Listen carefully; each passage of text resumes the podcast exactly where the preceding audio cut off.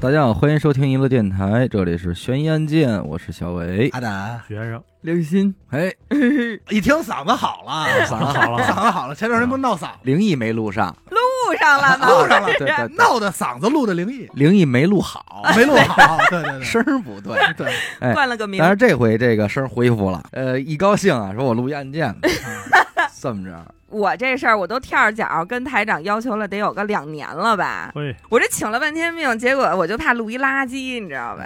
没事，没事，没真也没别也别互相瞎捧。不说废话了嗯，我就找了半天，看见这么一个变态连环杀手，提醒大家一下，先道歉嘛。嗯，今天这个案子它属于这个比较变态血腥的这个类型，哦，咱们小朋友啊，嫌恶心的呀，胆儿小的朋友你就别听了，胆儿大不嫌恶心的，你也尽量别在吃饭的时候听。哦，咱们今天这个故事啊，嗯得从一个叫爱德华·巴德的小男孩哦说起。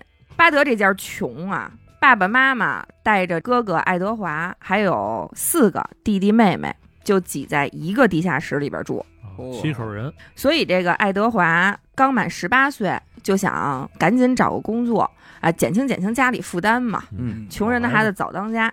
有道理，当年是一九二八年，嗯那会儿肯定是没有说智联招聘这种东西，那是够早那的， 是对吧？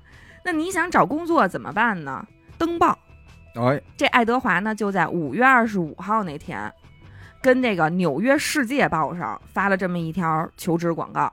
我想找着工作，哎，对对发一条对，大概的意思呢，就是说我已经年满十八岁了，哦哎，也有把子力气，不挑活儿，在后面留下了自己的姓名和住址。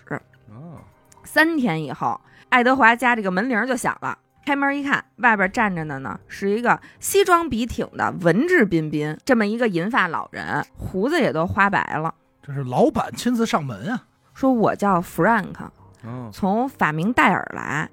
你们家是不是有一小伙子叫爱德华哎呀？老北京人 绝对是老北京。嗯你们家你们家吗？嗯你们家都连字儿了，是，说我看报纸上、他要找工作，嗯，我们这边正好有个岗位缺人，嗯就想过来看看嗯。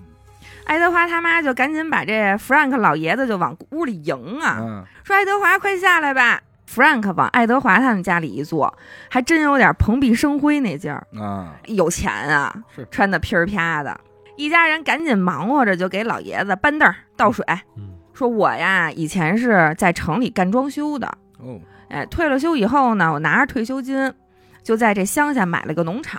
嗯，前两天呢，我这边有一个工人啊辞职了，正好看见你儿子那广告，就过来问问他愿不愿意去我那农场上班去。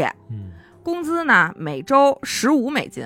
爱德华是真心动啊，就问说：“那我还有一好哥们儿叫威利，他也想找工作，哎，跟我长得个头儿什么的都差不多，嗯，您看看行不行啊嗯，？”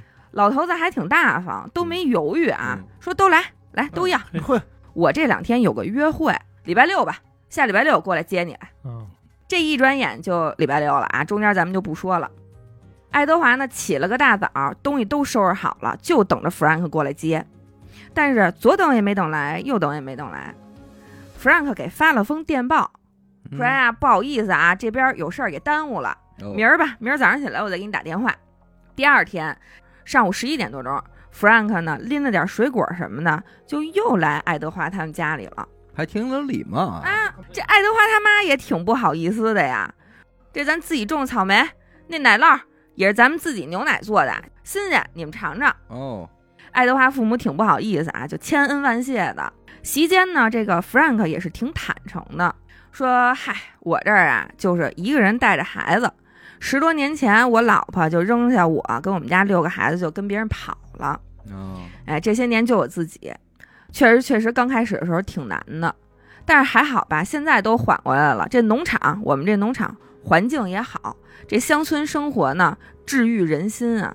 这爱德华一家子听 Frank 这么说呀、就觉得，哎呦，你说这个人家老板啊，啊这么有钱，还这么坦诚，平易近人，哎，平易近嗯还人，啊身兼数职，一下就把这个距离又给拉近了。嗯，大人们正吃着饭呢，爱德华一小妹妹叫 Grace，哎，呃，穿着一身白裙子就出来了。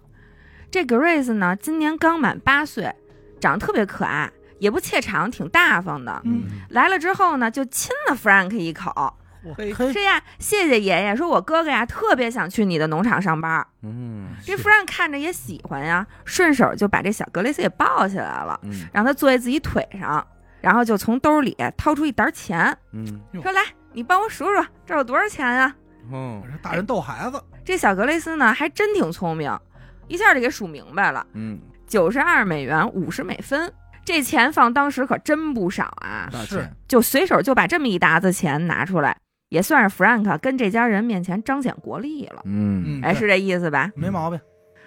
行，你这数学好，要不然以后啊，等你长大了，给我当会计来得了。哎，就塞给 Grace 五十美分，嗯剩哦下的钱揣兜里了，说你拿着吧，买点糖吃。起身道别就要走，嗯说哎，我得先走了。今儿啊，我妹他们家孩子过生日，哎，我要先过去参加那边一 party。都挺忙，这么着走呢，全家人就往出送他，拢共其实也没两步啊。嗯快走到门口的时候，Frank 突然就停了，嗯要不让这 Grace 跟我一块儿去吧？哦，我小侄女跟 Grace 差不多大，俩孩子还能一块儿玩会儿，就个哦伴儿，哎，吃点就个好伴儿，的，嗯啊，然后就蹲下问这小姑娘，说你愿不愿意跟我一块儿去啊？嗯小格雷斯是真挺喜欢这 Frank 的，嗯，你想啊上来就倍儿亲人一口嘛？是为什么？因为这几人这几天啊，家里人没事儿就聊，说啊，你哥马上就要有新工作啦，嗯这工作怎么怎么好，这老板怎么怎么有钱，说白了，这个心理地位已经给推到这儿了，嗯，哎，所以他就挺想去见识见识的，跟着。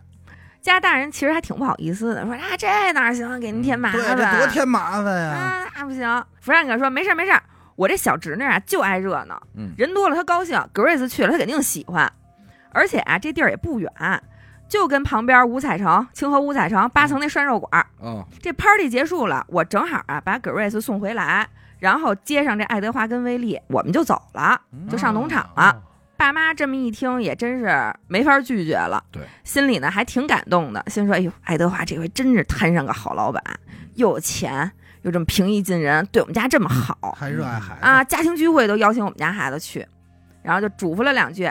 格雷斯说：‘你得听话啊，嗯啊，到那儿别瞎闹，别吃那么老多。’就让弗兰克把这小姑娘给带走了嘿。结果呢，这么一走，Grace 就再没回来，是应当是这么回事儿，因为这毕竟是案件嘛，对，对吧？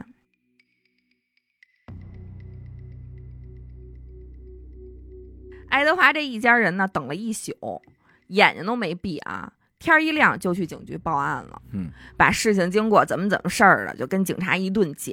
嗯，结果这警察一查，这事儿就不对。嘿，嗯，首先，这 party 这地点它就不对，五彩城就没没有八八层，哎，哎，对，什么农场也都是胡扯，连 Frank 这名儿都是查无此人。嗯，这么一弄，爱德华这一家都傻了，等于 Frank 就是一骗子呀。对呀，嗯这一帮人里边，爱德华心里最难受。那是为什么因为他嘛，哎，是吧因为小妹妹等于是被自己引狼入室，这么一老骗子给拐走了还哎嗯呀。真是他招来的，警察这时候就赶紧扔过来一沓子照片儿，说：“你们呀，先别哭了，赶紧瞅瞅这堆照片里头有没有你们说那 Frank。嗯，”这堆照片呢，就是当时已知的儿童性骚扰者、哦精神病患者、警方记录在案的这些个社会危险分子。爱德华这一家呢，就认认真真的翻过来调过去的看了好几遍，真是没有，就说明掳走 Grace 的这个 Frank 呀，这老头儿不是现在已知的变态。或者不在附近，没案底子，对嗯这么说呢，其实一家人这时候吧，心里还稍微有一点点侥幸心理，有没有可能哦是个误会、就不是个嗯就是变态没送回来啊，？或者有没有可能是绑架敲诈呀？你万一他要是不要命只要钱呢？抱点侥幸心理嘛，但是咱们也说啊，如果是要钱，他也不可能盯上他们家。这确实这都揭不开锅了。六月七号，也就是这可就又三天过去了。嗯，其实咱们说，如果要是绑架要钱的话，这三天也该给勒索信了吧？对对，但什么信儿也没有。警察这边一筹莫展，就把 Grace 的这个照片儿还有事情经过印了大概一千多份传单，就发给了周边的警局，想让大伙儿呢一块儿帮着给留意着。嗯，在当地就疯狂的宣传、登报、找、发动老百姓。要不说这个人多力量大呢，还真有不少这个群众啊寄信给警局提供线索。你们还记得 Frank 礼拜六他不是没来吗？嗯嗯，没来，他往爱德华他们家里头发了一封电报，还记着吗？对，这电报呢是从曼哈顿西联汇款公司的办公室里发出去的。虽然当时没有监控，看不见 Frank 长什么样，但是你发电报，他就得有原始的手写稿。哎，等于说，现在警方就掌握了 Frank 的笔记了。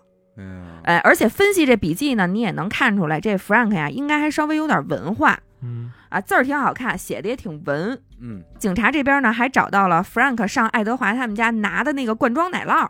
咱们说草莓看不出来是哪儿种的，但是有包装的东西咱们还是可以查一查的嘛。嗯，这奶酪的产地跟他拍电报的那个汇款公司离得还不远，嗯，都在同一个区——东哈姆雷区。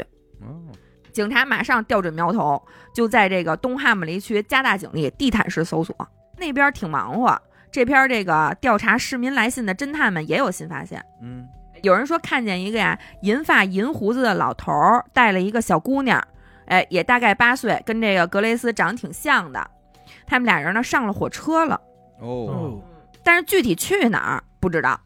那可不，侦探这边把这个消息同步给警察之后，警察心里咯噔一下，因为当时这个科技发展的问题，他也没有监控。是对一旦这 Frank 带着格雷斯出了城，就真是难找了。嗯找不着，而且这种信息同步的速度也慢。对对嗯，周边城市啊，也有人给信儿，说自己家去年也丢了个孩子，哎，走失前最后看见那个老头儿跟警察这回说的 Frank 长得特别像。去年，也就是一九二七年，有一小男孩叫比利，四岁。那天呢，他正跟这个楼道里啊，跟三岁的弟弟跟那玩儿呢，还有一邻居家哥哥，十二岁一小男孩儿。嗯，这小哥哥玩了一会儿，他在家里头还有一个妹妹正睡着呢，本来。嗯，结果呢，没一会儿他妹醒了，就嗷嗷的哭。这小哥哥没办法呀，就只能赶紧回家哄妹妹。好容易又把妹妹哄好了之后，再出去楼道里就没人了，嗯俩小孩都找不见了。小哥哥就喊了两嗓子，说：“比利哪儿呢？嗯别，瞎跑啊！”也没人回应，在周围呢稍微找了找，也没见着人。因为这几个孩子呀、基本上天天都在一块儿玩儿，也都挺乖的，不会乱跑，就出不了这个圈儿。嗯，所以这小哥哥挺警觉，赶紧就去找比利他爸去了。嗯，家里人一顿找，最后在这个大楼的顶层找到了三岁那小男孩儿。比利没在身边儿，嗯，他爸就赶紧问这小孩儿说：“你说你哥呢？比利呢？”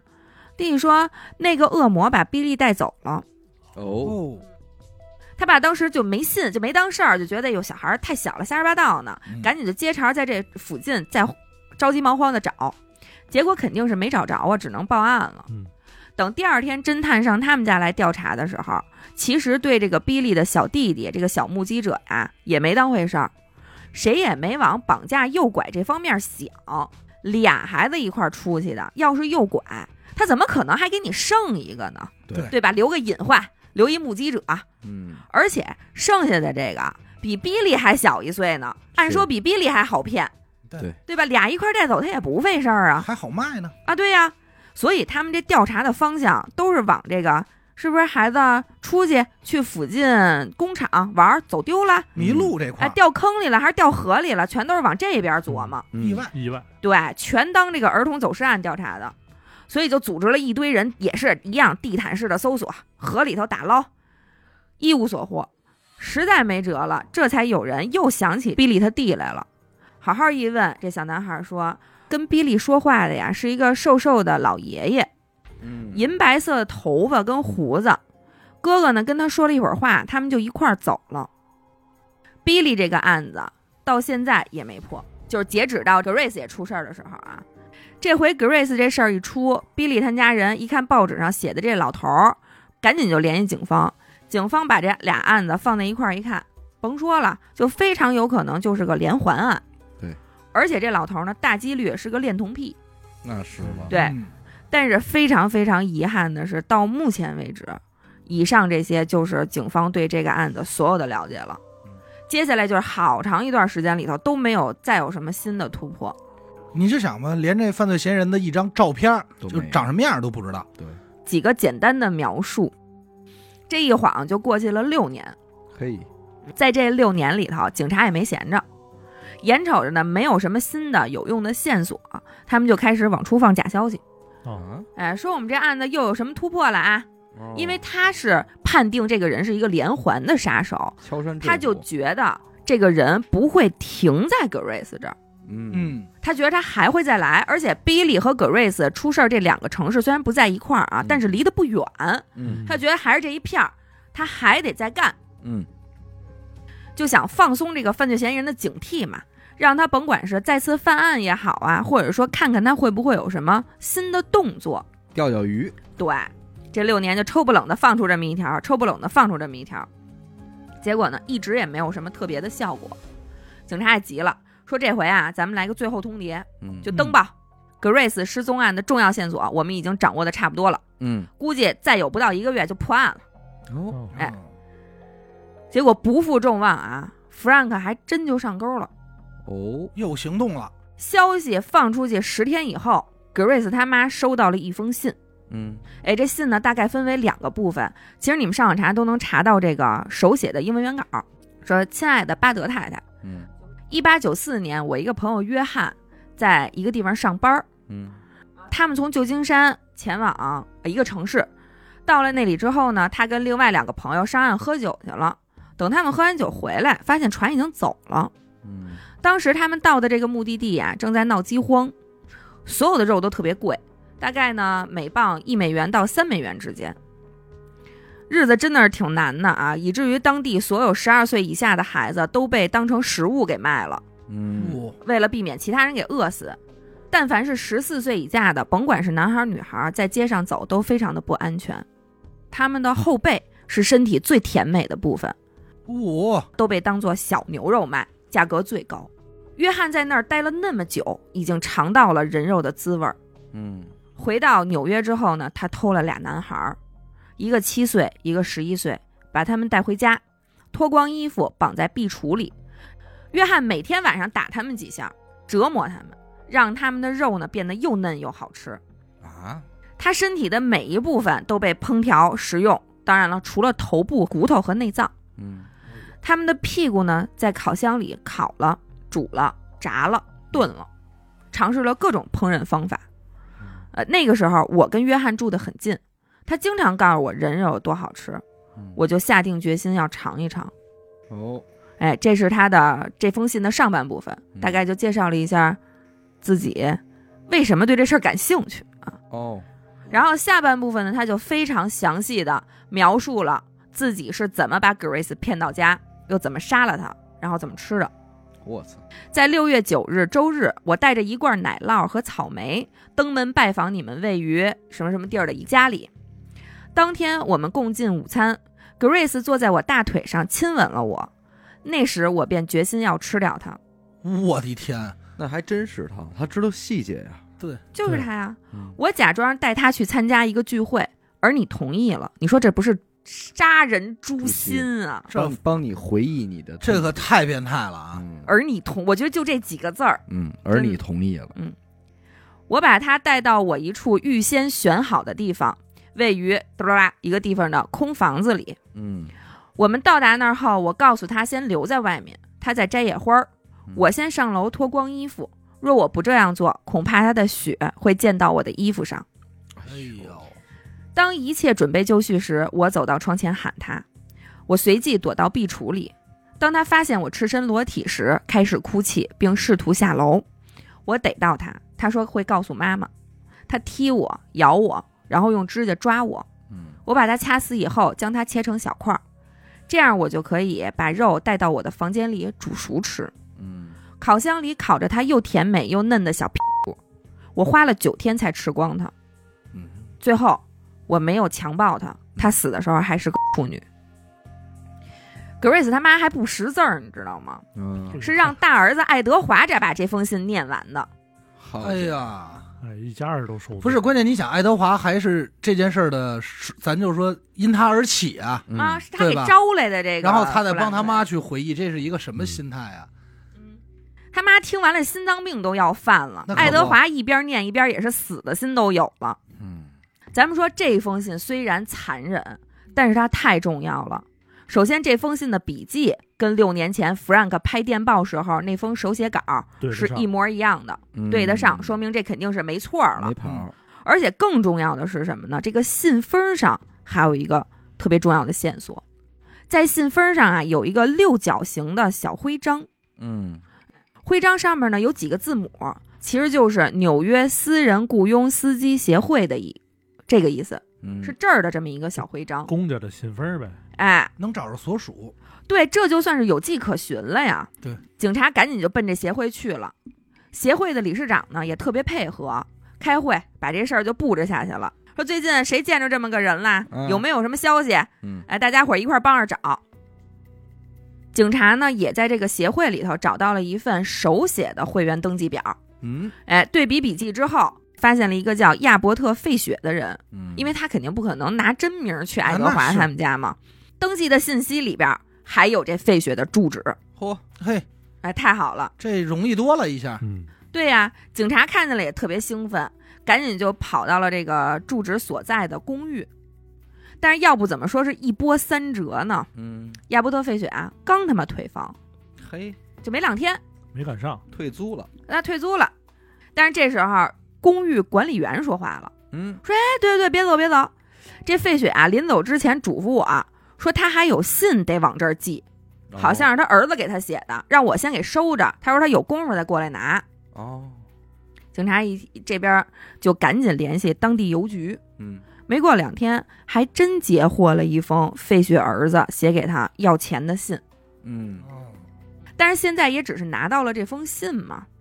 警方呢就想先按兵不动，别打草惊蛇。最终咱们的目的还是要把这个费雪给引出来嘛，所以也没言声，就密切的关注着公寓近期的来访人员啊和这个接收的信件。嗯说白了就是埋伏他，等他什么时候来取信呗。对，一直绷到这个十二月十三号，公寓管理员给警察打电话说：“你快来吧，这费雪现在就跟公寓里找我拿信呢，哦，哦，赶紧来，赶紧来，收网拿人不费劲。”嗯等费雪落网的时候，警察一看啊，真不像能干出这种事儿的人，哦，说怎么说？就是一米六五，嗯一百一十多斤，嗯，干巴瘦，干巴事儿，然后佝偻着后背，看着还挺虚弱的。等到审讯的时候，费雪又给警察一惊喜，哦，一点儿没费劲啊，听汤五四全给人了，嗯啊，一点儿不费劲，你问我我就招。还挺自豪，你看，说啊没错儿，那个格雷斯我干的。嗯，本来呀、我没想弄这格瑞斯，我是看上他哥爱德华了，这不哦看上他那信报上的那个嗯嗯招工的那个启示嘛，嗯，就想借着招工这事儿啊，把它弄一偏地儿，绑树上，把他的小嘎掉，嗯，嗯，哎好，放血玩儿。嘿，哎呦我的妈哟，嗯，头一回从他们家走的时候，我把绳子啊、刀啊、锯子我都买好了，完事儿我就包一小包，放在他们家门口那报摊儿上了。哟，嗯等我第二次再去他们家的时候，没想到这 Grace 下楼了。嗯看着更好，妈，小姑娘真可爱，嗯当时我就改主意了。然后你们不也知道了吗？我就给这 Grace 领出家门儿，嗯然后去报摊儿拿这个拿这包东西。我还跟这 Grace 说呢，说这是我给我小侄女的生日礼物，嗯然后带着她就坐火车去了，去这个我在乡下准备好的一个房子里头，我准备往那儿去。一路上，小格瑞斯可高兴了，说我从小到大就出过两次城，美得不得了。嗯但是我太兴奋了呀，就一路上我就琢磨怎么下手。嗯，结果下车的时候啊，把工具都落给火车上了嘿，啊！还是这 Grace 提醒我回去拿礼物的呢。哦哎呦，咱们这儿插一嘴，你就说这个嘿，多他妈不是人是就是多烟心！一个穷人家的小姑娘，以为要跟有钱爷爷出去见见世面，然后兴高采烈的，一点防备心都没有。这是提醒他回去拿了杀害自己的作案工具。我的天，对，。然后这俩人啊，就下火车，沿着一条特别偏僻的小路，就走到了一栋废弃的房子跟前儿。嗯，费雪就说：“说亲爱的，你先跟楼下玩一会儿，嗯我上楼准备点东西，一会儿叫你，你再上来啊。哦，”哎，这小格雷斯挺听话，就在楼底下采野花儿，想一会儿去 party 的时候送给这个费雪过生日的小侄女，多好啊哎，给人准备份礼物。你看看，这时候的费雪呢，上楼打开她这工具包，把衣服全都脱了。刚才她自己也说了，脱这衣服倒也不是为了侵犯这 Grace，是怕她一会儿动手的时候啊，把他们自己这衣服弄脏了。嗯都准备完了，费雪不就叫这个格雷斯上楼吗？嗯，然后残忍的把这小女小女孩就给杀害了。掐死之后呢，还把这个格雷斯的头先切下来，放在一个旧油漆罐儿上边儿，干嘛接血？嗯然后等血放的差不多了，再扔到院子里头，再回去拿屠刀和菜刀把这个尸体肢解成小块儿，一天吃点儿运点儿，最后全都给吃完了。费雪说完，警察都傻了哼，说就这么丧心病狂的事儿，这费雪讲着跟他们一加一等于二似的。云淡风轻啊那，警察就问说你怎么能干这么不是人的事儿呢？就已经绷不住了。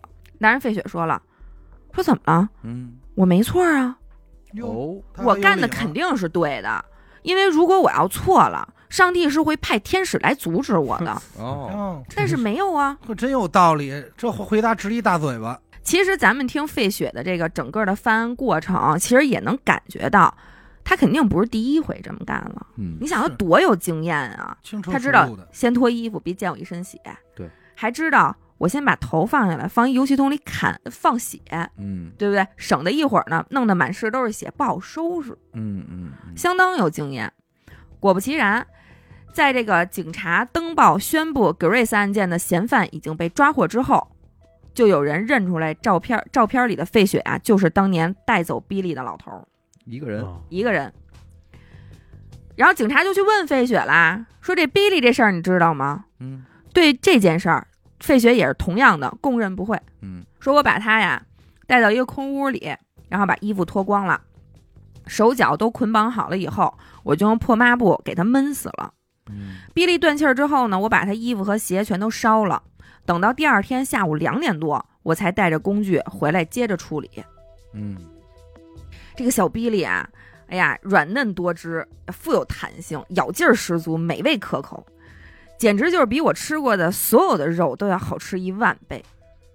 嗯，这真是就是恶魔发言啊！恶魔法眼，就接下来的审讯呢，也是拔出萝卜带出泥，反正最后经统计是至少杀害并服食了十五名儿童，嚯，性侵了至少一百到三百名儿童。啊什么？啊我的天哪！嗯，这数字有点吓人了啊。那这一百到三百名就是他，放了的哦吗？性侵但没没杀没吃，应该是，而且手段极其残忍，就不好太其中的细一形容个了，没法再细形容形容了。嗯，而且不仅如此，更令人发指的就是这个费雪，他还有寄信给受害者家属，详细描述残害过程的习惯那他就是虐完这子，孩子，再虐家长，啊。他就是成，他就是诚就信你在想上封信里头，而你同意了，嗯，而你同意，所以说他这个写信应该也是斟有手酌法过的，有手法，对吧？他知道怎么写让你更难受，对，啊对。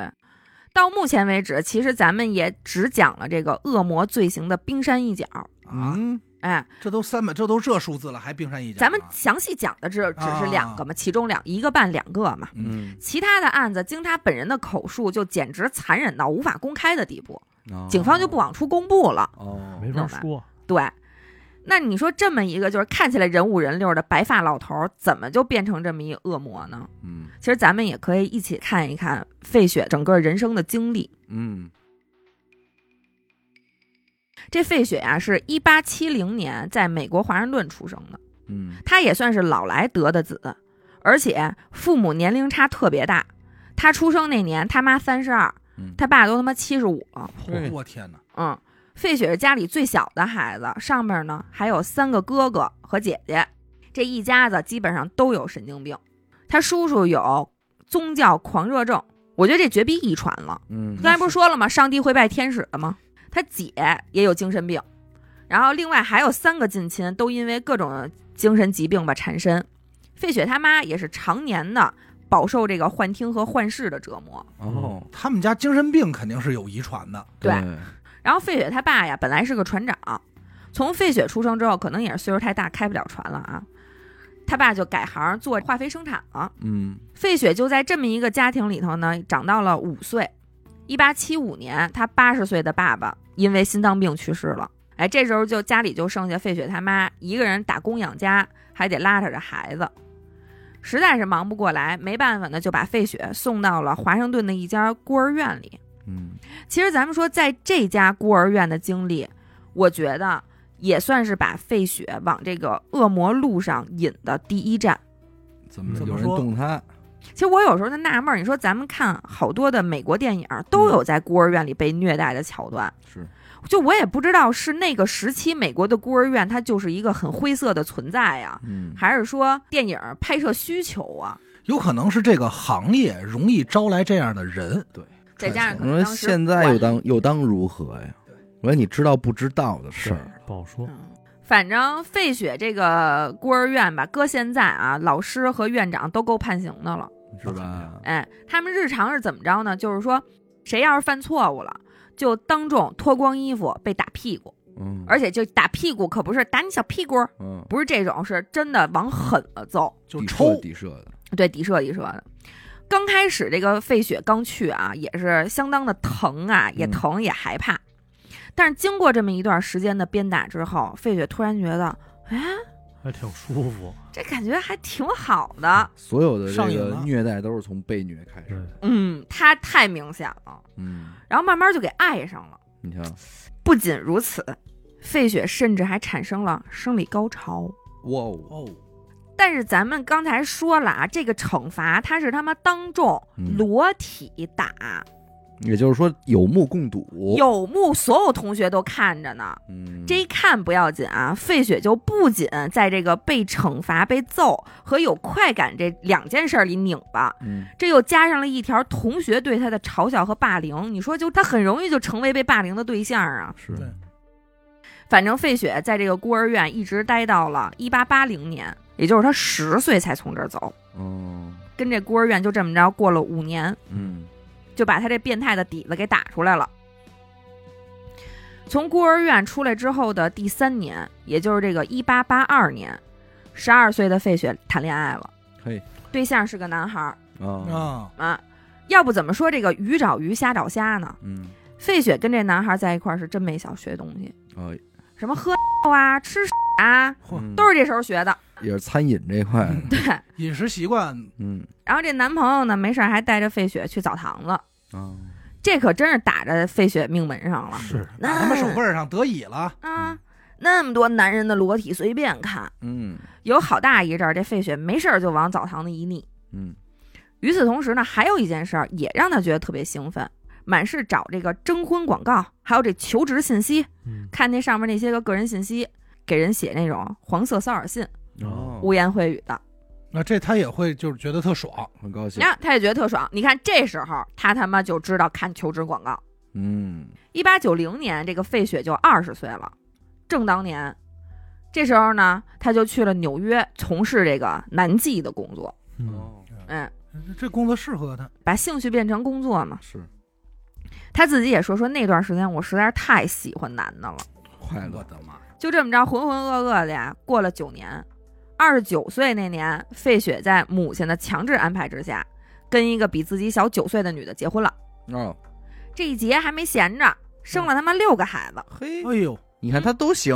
嘿，你说 这两头站，结了婚之后，这费雪男妓的活儿肯定是干不了了。嗯，就找了一份油漆工的工作。啊，但是咱们还得说这个恶魔嘛，嗯他怎么可能踏踏实实的过正常人的生活呢？对他这爱好都扎了根了，对啊，在婚后，费雪也一直没断了的强奸、猥亵儿童，他就一直没断过。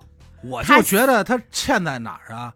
他他妈自己有孩子，你怎么不吃自己孩子呀？嗯你怎么不对自己孩子动手啊？啊，还真没有，而且他媳妇儿和他这六个孩子，咱也不知道真的假的啊。嗯反正他这六个孩子和他媳妇儿是完全不知道费雪的所有犯罪行为，并且觉得他是个好父亲、挺好啊好丈夫。啊，你想这点就我觉得特孙子在哪、啊，没准儿啊，她这六个孩子是她老公的。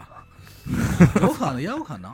就是我觉得他孙子在哪儿啊？就是警察问他的时候，他说：“你干这些，你不觉得令人发指吗嗯？”他说：“是上帝是要天使会拦着我的。嗯”，那他妈你怎么不对自己孩子动手啊？说明你还是有道德伦理的还这真个。是啊，对吧你他妈往里傻不往外傻，对对时不时呢他还换个男情人。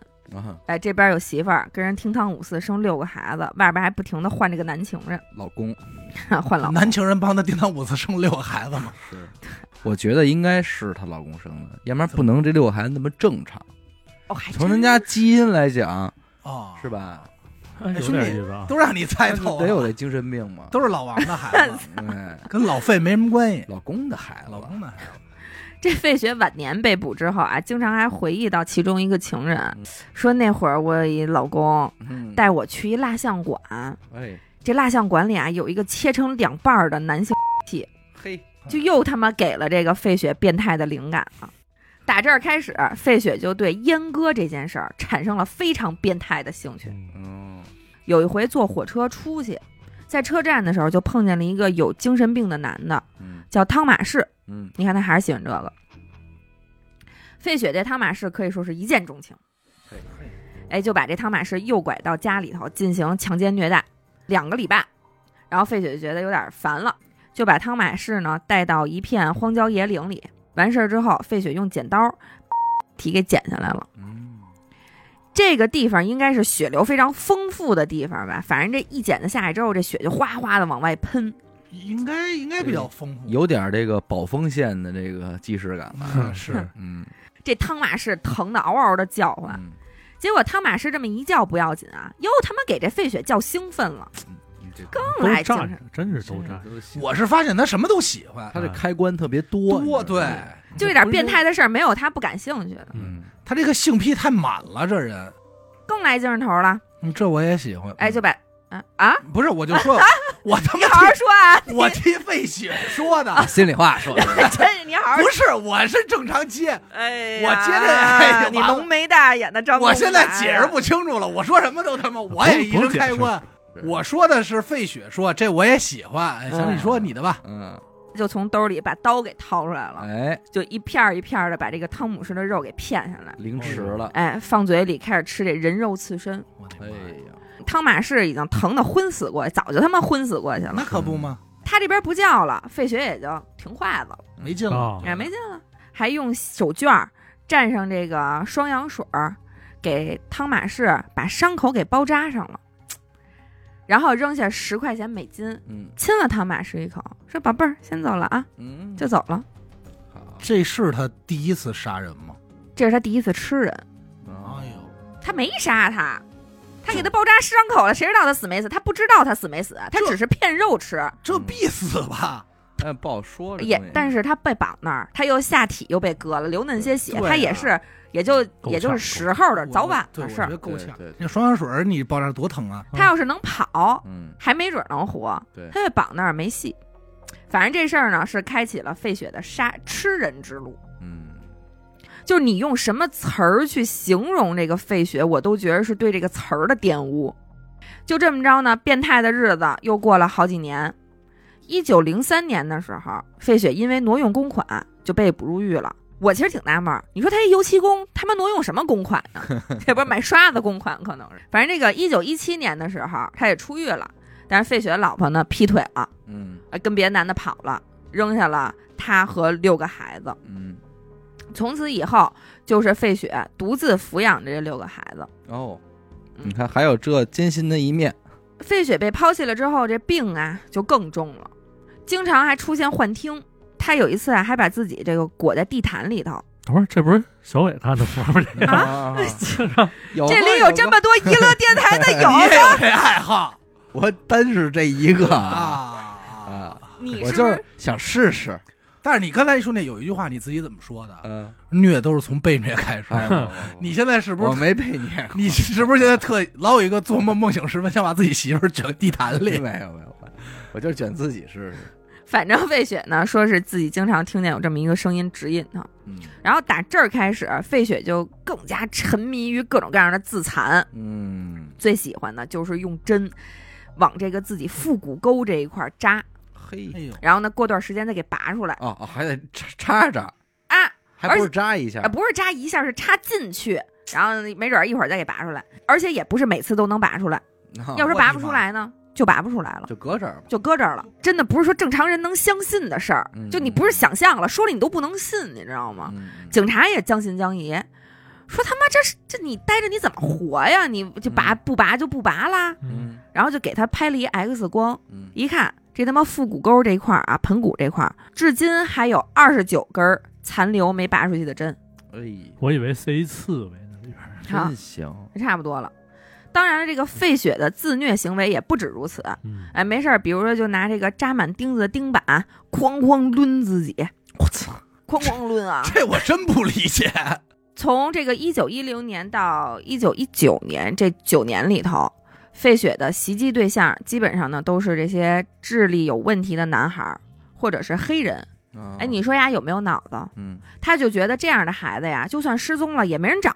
它安全，还真、哎真跟宝峰那个有点像哈。啊对呀，嗯，嗯，而这些被费雪虐杀的儿童呢，大多都不满六岁呢，还嗯真的是小再小大孩他儿。动不了。你嗯想想他那个儿，嗯，对吧 Grace 可能是真是太好骗了，八岁 了都，就他这样的，上来还想骗那孩子十八呢，啊啊，不可能。十八岁都敢干。十八不把他打死，这话再说回到费雪被捕入狱之后，这不就嘁里咔嚓全都交代了吗？嗯面对警方的询问，费雪也是一点都没有害怕跟愧疚的意思，嗯是全程面带微笑，然后就如数家珍一样的把自己这几十年犯下的罪行交代的非常详细，还扬言说自己啊在美国的每一个州都杀过小孩儿。但是他说的这些事儿，有的案子在经过警察的证实之后，证明这个费雪没吹牛逼。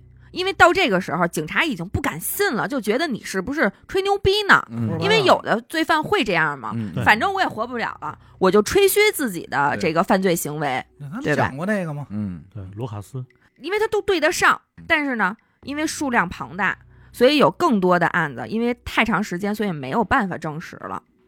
警察这边听着费雪说自己这些犯罪经历呀、都觉得受刺激，嗯也给费雪找了心理医生，想看看他这个心智到底有多不健全。嗯其实这个还挺重要的，因为会影响他的量刑，对，有可能嗯。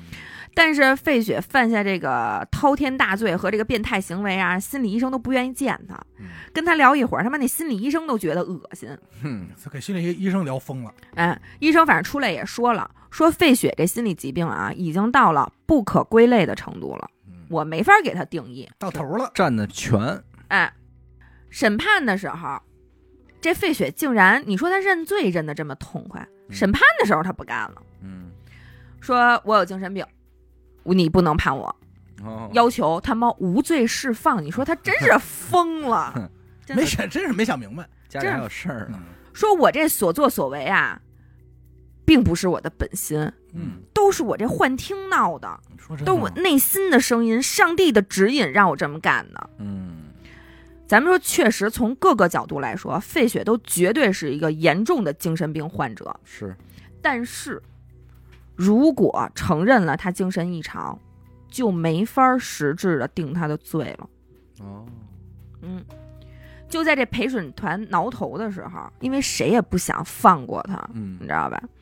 在陪审团挠头的时候，也不知道费雪是怎么知道的，这自己啊将会被处以电椅死刑。嗯，顿时他就来了兴趣了，嘿，说这 行，哎，把哎凳子再搬了搬，说：“你说说怎么弄？啊高兴了，哎呦啊，你好好跟我说说。”这警察就说呀：“说到时候嗯，就给你绑在一铁椅子上，嗯身上都五花大绑啊，嗯我给你绑好了，这手脚全都捆上，嗯，然后再拿这个电嗯给这椅子一通电，电到时候压的你就活活电死，哎你就冒烟儿都，可都疼哎都了。糊了我们往常电的人都嗷嗷叫。哎啊！真的，费雪当时啊都没废话，说行，我没精神病，判吧，能不嗯能现在就执行？就来这个， 就来这个，你说好是这个，我可就认光啊。骗了啊，费雪的死刑是在一九三六年执行的。嗯自从听说自己会被电死之后，亚伯特·费雪就特别期待，特别兴奋。说赶快吧，